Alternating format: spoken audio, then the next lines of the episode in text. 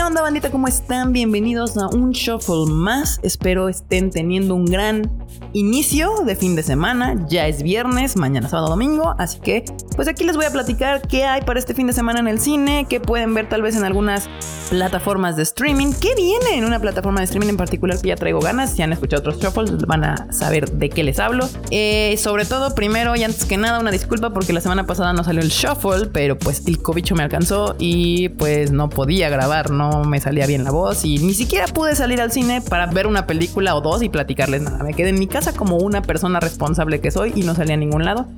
Sí que fue pues muy complicado poder grabar un shuffle sin haber visto nada. Vi series y así, pero ninguna que dijera, oh sí, tengo que recomendarle a la banda esta serie. Y pues ni modo. Así que aquí estamos, aquí estamos ya en el...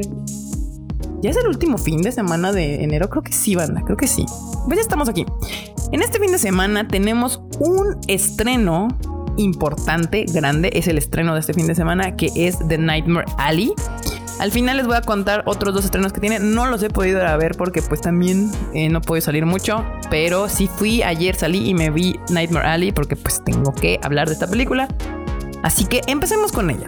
¿Qué es Nightmare Alley? ¿Por qué todo el mundo está hablando de ella? Primero es porque el director es Guillermo del Toro, mexicano, adorado por todos nosotros, Rey Geek. Eh, autor de otras grandes películas que todos queremos, como La forma del agua, ganadora del Oscar, Pacific Rim, ñoñada máxima, El laberinto del fauno, Hellboy, entre muchísimas otras películas.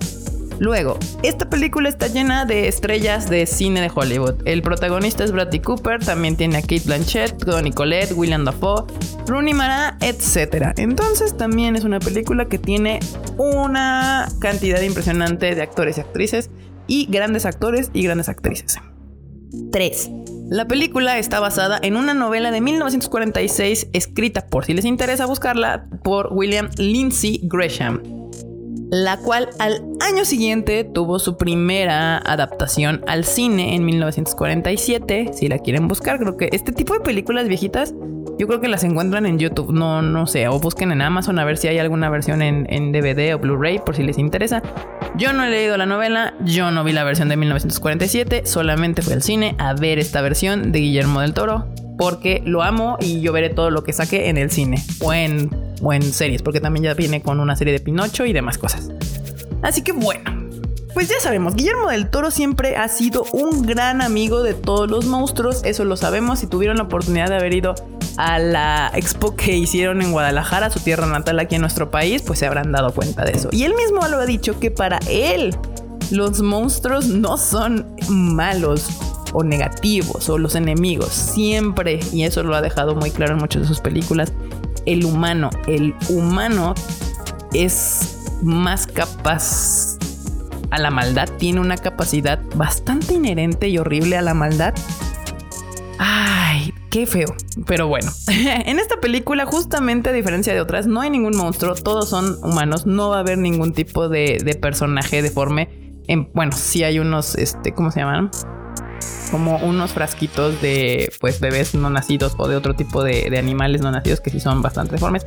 Ya saben que a Guillermo le, le sale perfectamente este tipo de atmósferas creepies. Pero en general la película nos cuenta o gira en torno a la capacidad que tiene el ser humano de autoengañarse y de engañar a los demás.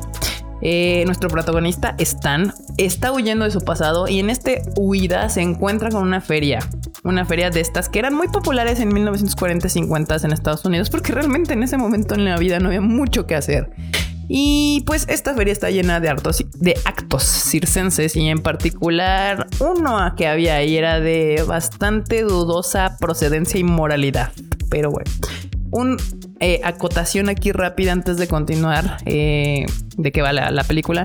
Este, cuando empecé a ver la película y llegamos a la parte del, de la feria, me recordó a otra película también de aquella época, de hecho más vieja, 1932, se llama Freaks.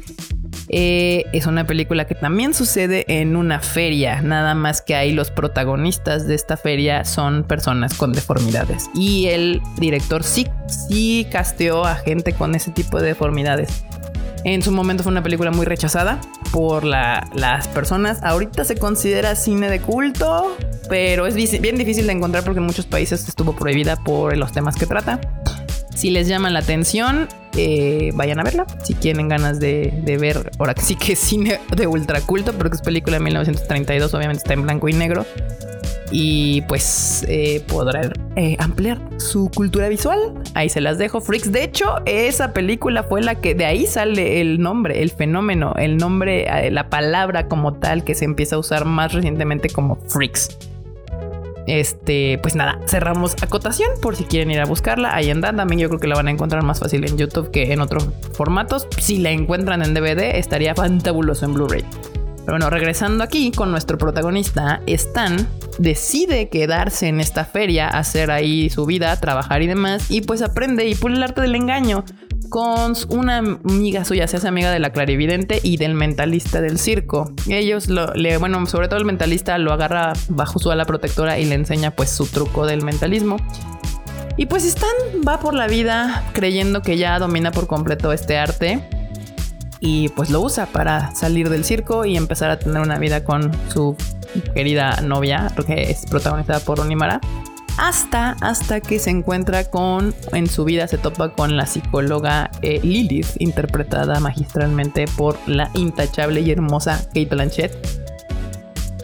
Donde ese encuentro empieza a tener una caída desfavorable en el camino y en la vida de Stan.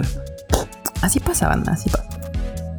Y bueno, vamos a hablar primero, vamos a hablar primero del contra que podría tener. Mucha gente le podría poner a esta película y es que en efecto, al ser una película de un thriller de cine negro, trae mucho ese ritmo que también se usó mucho en esa época. Es una película con un ritmo pausado, con, ah, pues si lo basamos a los estándares actuales donde todo es rapidísimo, ¿no? La película también dura 2 horas 20 minutos y puede ser que si empiezas a sentir que está larga es porque te está aburriendo según tú. Ese es, el único pero que he escuchado más comúnmente que se les puede haber hecho un poquito larga. Pero por otro lado, pues hace un gran homenaje al cine de la época, al cine negro, y logra estas atmósferas oscuras y opresoras que pues es, obviamente le iban a salir fácilmente a nuestro queridísimo Guillermo, que es, le sale magistral. Y una cosa que a mí me pasó es de que pues sí, adiviné el final, maldita sea, porque soy así. Es mi culpa, no es culpa de la película, es mi culpa, yo me hago estas cosas, me sucede bastante común en muchas películas. Pero es un, es un gran final, es un gran final, porque la película trae mensaje, mucho, mucho mensaje. Pero bueno, esto no limita el hecho de que eh, durante dos horas 30 minutos vamos a ver a nuestros personajes vagar entre la mentira, el engaño y la farsa, creyendo que están en control de la situación con todo y que constantemente nuestro protagonista le dicen, le dan avisos y consejos repetidas veces de que no haga estas cosas así porque va a terminar mal y le vale y ahí está. Pero bueno, hasta que inevitablemente la realidad los alcanza a todos, a todos.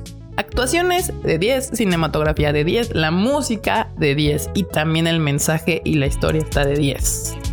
Yo creo que de verdad deberían de darle un chance de ver esta película. Es de esas películas que pues les tienes paciencia y te entregan lo que te tienen que entregar en las secuencias finales. La construcción es perfecta para tener este final. Me gusta mucho el tema que trata. Es, es, una, es un estudio de la capacidad del engaño que tenemos los seres humanos hacia todos lados. Y cómo por mucho que intentemos autoengañarnos o engañar a los demás, inevitablemente la realidad nos va a alcanzar. Pero bueno, denle chance, está ahorita ya en cines desde ayer jueves. Ya ven que ahora aquí en México los estrenos salen en jueves. Y pues bueno, otras dos películas que ahorita, un, otro estreno esta semana es La llamada del diablo, no la he visto, se ve cine de terror genérico versión 4. Tengo ganas de verla porque me encanta ver el cine de, de terror, no me importa si es malísimo, me encanta ir a ver. Pero pues yo preferiría que fueran a ver primero The Nightmare Alley y ya si tienen tiempo y ganas, pues se avienten la de La llamada del diablo. Y otra que he tenido muchas ganas de ver, pero no he podido y cada vez tengo menos oportunidades porque es, ya saben, cine de arte y solo está en salas de arte, es la de Benedetta. No la he podido ver porque me enfermé justamente en la semana de estreno que fue la semana pasada. Pero si ustedes tienen chance, vayan a verla. Eh, dicen que es muy controversial. No les puedo confirmar o negar nada porque no la he podido ir a ver, pero ahí está. En cines vayan a ver porque ya la van a quitar. Es más, yo creo que ahorita ya debe de estar en bien poquitas salas.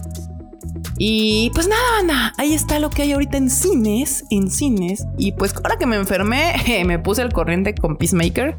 Y creo que les había dicho que es una película sub, una película, una serie